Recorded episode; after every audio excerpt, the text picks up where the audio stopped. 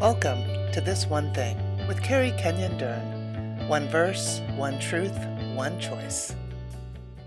Welcome to This One Thing podcast. This is Melina Puente, and I have Crystal Wright joining me today. Hey, Crystal. Hi, Melina. So today, Crystal and I get to host uh, the podcast this morning, and we first just want to do a little shout out for our dear friend Carrie Kenyon Dern. Happy birthday, Carrie! We're gonna sing to you. Just kidding. that would be horrible. Thank you, everybody, for tuning in. And I just want to say that we're going to be focusing on gratitude and we're going to move into thankfulness and gratitude. And the verse that Crystal and I will be focusing on is Philippians 4:12. I'd like to read that scripture for you and then Crystal's going to jump right into the context. Philippians 4:12. I know how to live on almost nothing or with everything. I have learned the secret of living in every situation, whether it is with a full stomach or empty, with plenty or little. All right, Crystal, you want to share the context with us? Yeah, it was fun to look at this passage this week uh, with a different question in my mind that I usually start with when I'm studying and looking into scripture. And that question came from a mutual friend of ours, Linda, who had has lived overseas through a large chunk of her adult life. And she had made the comment about in American culture, we often read scripture and we immediately go to the place of what does it say for me? What's in it for me? And how do I apply this to my life? Which are not bad questions, but kind of a very American way of approaching scripture versus starting at the place of saying, what is scripture doing? What is it doing? What is it about outside of myself? Um, first and foremost. So I started with that question when I was looking at this verse this week, and it did lead me into the context. And so, um, this verse that that Paul penned, first and foremost, what he's doing is he's writing a thank you letter. This yeah. is a thank you letter to a group of his friends at one of the very first churches that he planted in Philippi. And he's thanking them because they have sent one of their members, Epaphroditus, to him. Paul's in prison at this time because of his preaching the message of Jesus. And so they send Epaphroditus to him with a financial gift and to check on him. And so Paul's responding to his visit with this thank you letter.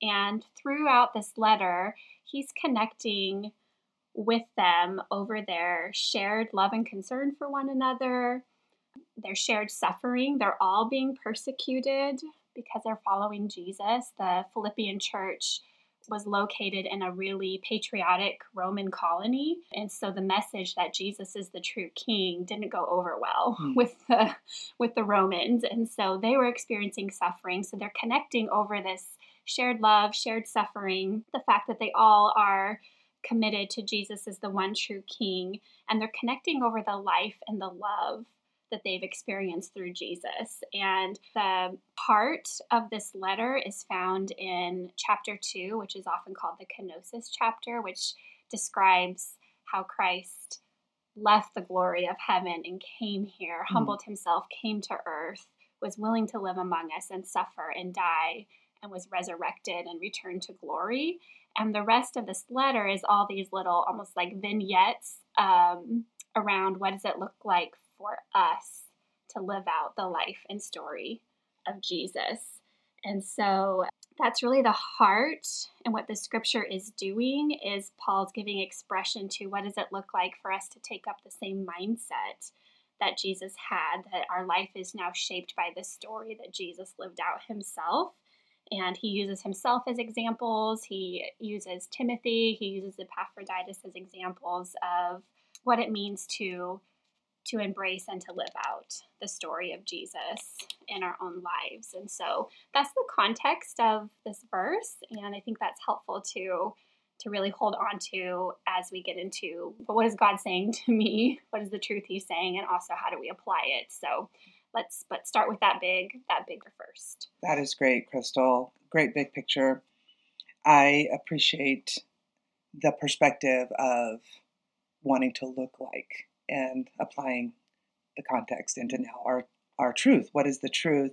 And interesting, as I was studying this chapter chapter 4, what stuck out to me uh, as Paul is able to write that, interestingly, where he says in, in verse 10, I praise the Lord that you are concerned about me again. And I know that you have always been concerned for me, but you didn't have a chance to help me. And he says that right before he goes into how he can be content. And what struck me was the opportunity to share with the Philippians I believe the best of you. Like, I believe that you wanted to help me. I believe that you have before and you've wanted to. And it was just this opportunity, I think, to be able to say, thank you guys so much for what you've given. And I appreciate that you wanted to before, but you couldn't. And what struck me is the truth in my life is how many times have I maybe not believe the best in someone?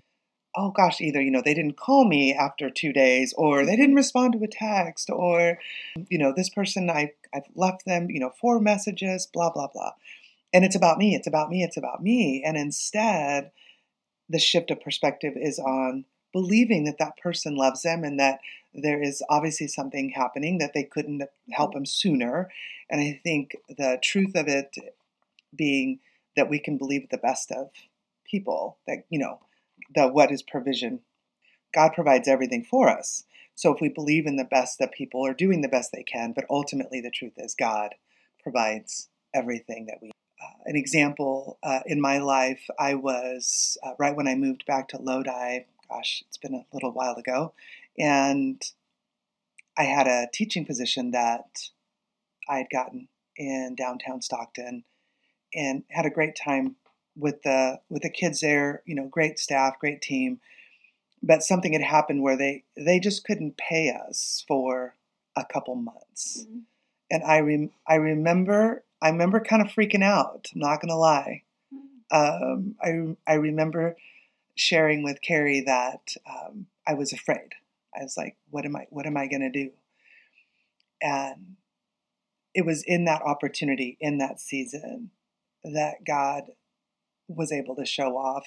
Um, nobody knew about the circumstance. Like there was very few people that knew that that was happening to me, mm-hmm. and yet I had, in two different occasions, uh, some people gave me, uh, sent me checks just mm-hmm. to bless me, and all I could do was just praise the Lord. Like I was so grateful, and it was in that season of learning His provision, trusting His provision, practicing that I can still be obedient, do the things I'm called to do, regardless of what I have. Need. Mm-hmm. So for me, that that was the truth that I was recognizing in God is the provider mm-hmm. for everything I need, and as a single person, recognize that is where I need to rest my hope and my trust in is that God is the provider for me in all my circumstances. Mm-hmm.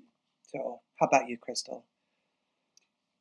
I think the truth that stood out to me is that there is a journey that each follower of Jesus does have to take to reach that place where we can say exactly what you're saying that God is the provider. Where we can authentically say Philippians 4:12 that I'm content if I have everything I'm content if I have nothing. Um, there's a journey that we're called to take to get there. It doesn't magically just happen in our lives. And I think um, it's hard for us because we like to just get to the end point of like, okay, how am I that person that I just want to be that person that no matter what's going on, no matter what I have, I'm content, I'm trusting God, I'm happy. And that's not an overnight process. And I think that's right. a lot of what Paul is expressing when he's inviting everybody into looking at their life through the lens of the story of Jesus, that there is this process that is happening um, that we all have to go through. And that includes suffering, it includes times of peace and celebration, it includes challenges, it includes, you know, the dynamics of all of our lives that have to be lived out authentically over time to get to that place where we can say that we truly are content and everything. And it's supernatural. It's it's not it's not our own willpower of just being grateful enough for your for this or for that. And i think even when we give gratitude oftentimes we're we're saying superficially the things that we're thankful for. I'm thankful for having a house, I'm thankful for food, I'm thankful for friends, and those are obviously things to be thankful for, but Paul's almost challenging us to go even deeper than that because like he's saying there's going to be times you have those things and times you don't. So your gratitude right. has to be rooted so much more deeply in the fact that you get to participate in the love and the life of Jesus. So that's where where I was challenged with the truth in my own life is how to get past just the the surface gratitudes and into that deeper place of my gratitude being rooted simply in the fact that God has allowed me to be part of living out the expression of Jesus' mm-hmm. own story in my life through my redemption, that He has saved me and He's given me part of His life and He's given me His Spirit. I find it interesting that in even in this verse, my version's a little bit different. It says, I know what it is to be in need. I know what it is to have plenty. I have learned the secret of being content in any and every situation, whether well fed or hungry, whether living in plenty or in want. I find it really interesting that Paul uses the word, I've learned the secret of being content. Um, and that secret, he doesn't give us the secret formula of like, hey, this is, you want to be content, just do this. And I think sometimes that's what we want. but what he does is he tells us more of the secret is the process that he himself has lived through, that other believers have lived through, that we're invited to live through this process of this continual dependence on Jesus, who then, as you're saying, he is the one who provides everything that we need, including the supernatural peace to be content, yeah. the supernatural peace to feel loved and cared for, even when on the surface, maybe not all of our you know dreams are being met or needs are being met. And i think that's that's the secret but we have to be okay with the fact that it's going to work itself out in our life as we surrender and as we trust christ. Amen. Amen. Um so given that truth trying to put that into a choice it was a little bit challenging for me but I think if I were going to encourage us to choose, it would be what would it look like for us to choose to accept the invitation that we are being given into reflecting the story of Jesus in our own lives? One of the things that sounds weird to say, but one of the groups that I teach to the women that I serve, that's actually one of my favorites, is our grief group. Mm. Because it's in that grief group that we really wrestle through what does it look like to accept the teachers that God uses in our life to shape our faith. And oftentimes those teachers are pain and suffering and loss. Mm.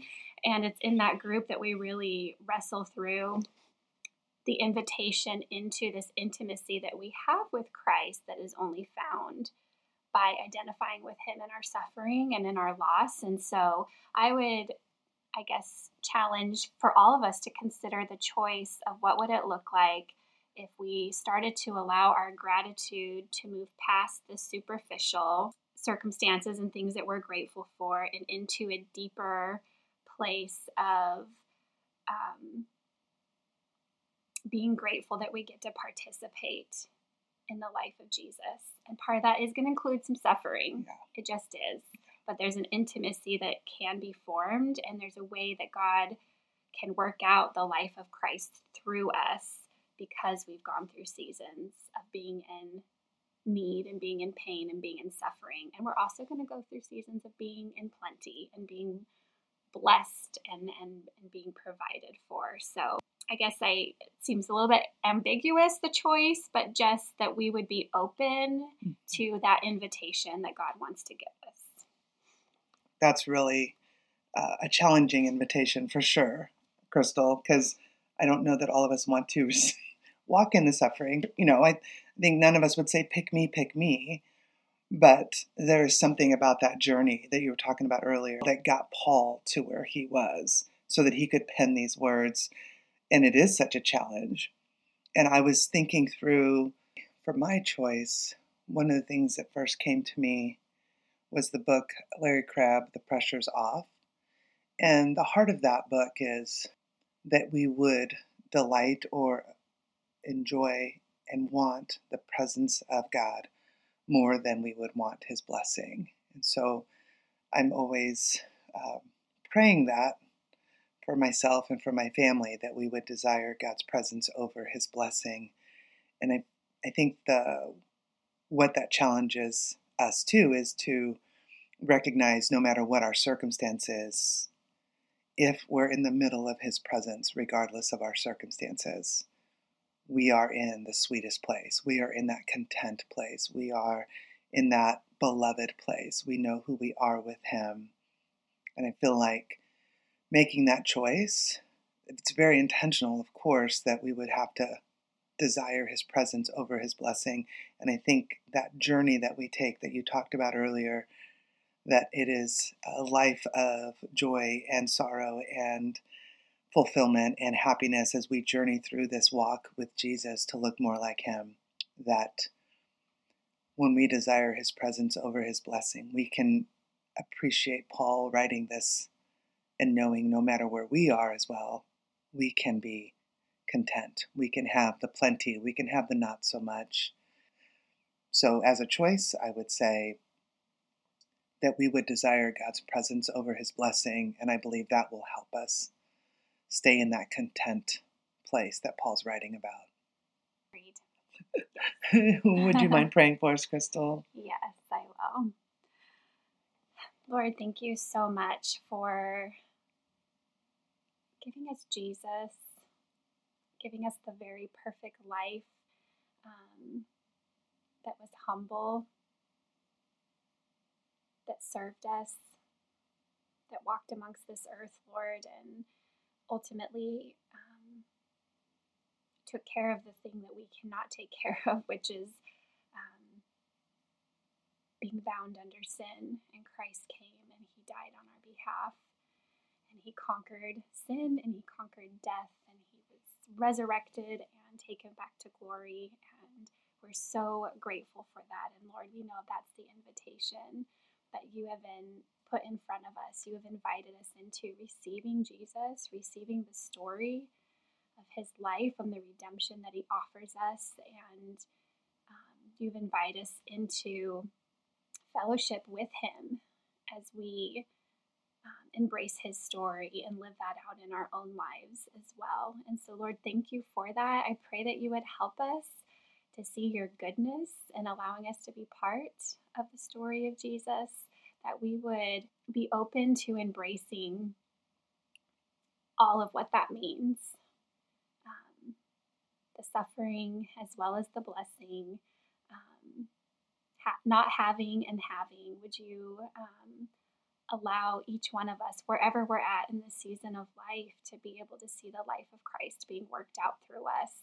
and that that would be what gives us our contentment. That would be what gives us peace. That's what gives us gratitude, Lord, not the details of our outward lives, but this deeper truth that you have invited us all into the story of Jesus. So I just pray, Lord, that listeners are uplifted by that sacred truth, by the glory that they've been invited into, and that you would help all of us to remember that first and foremost, even as we head into Thanksgiving, um, that we would give gratitude to you. We love you so much, and we just pray this in Jesus' name. Amen. Thank you for joining us for this one thing with Carrie Kenyon Dern. Find all our episodes by clicking the podcast link located on our website at fetterfree.org.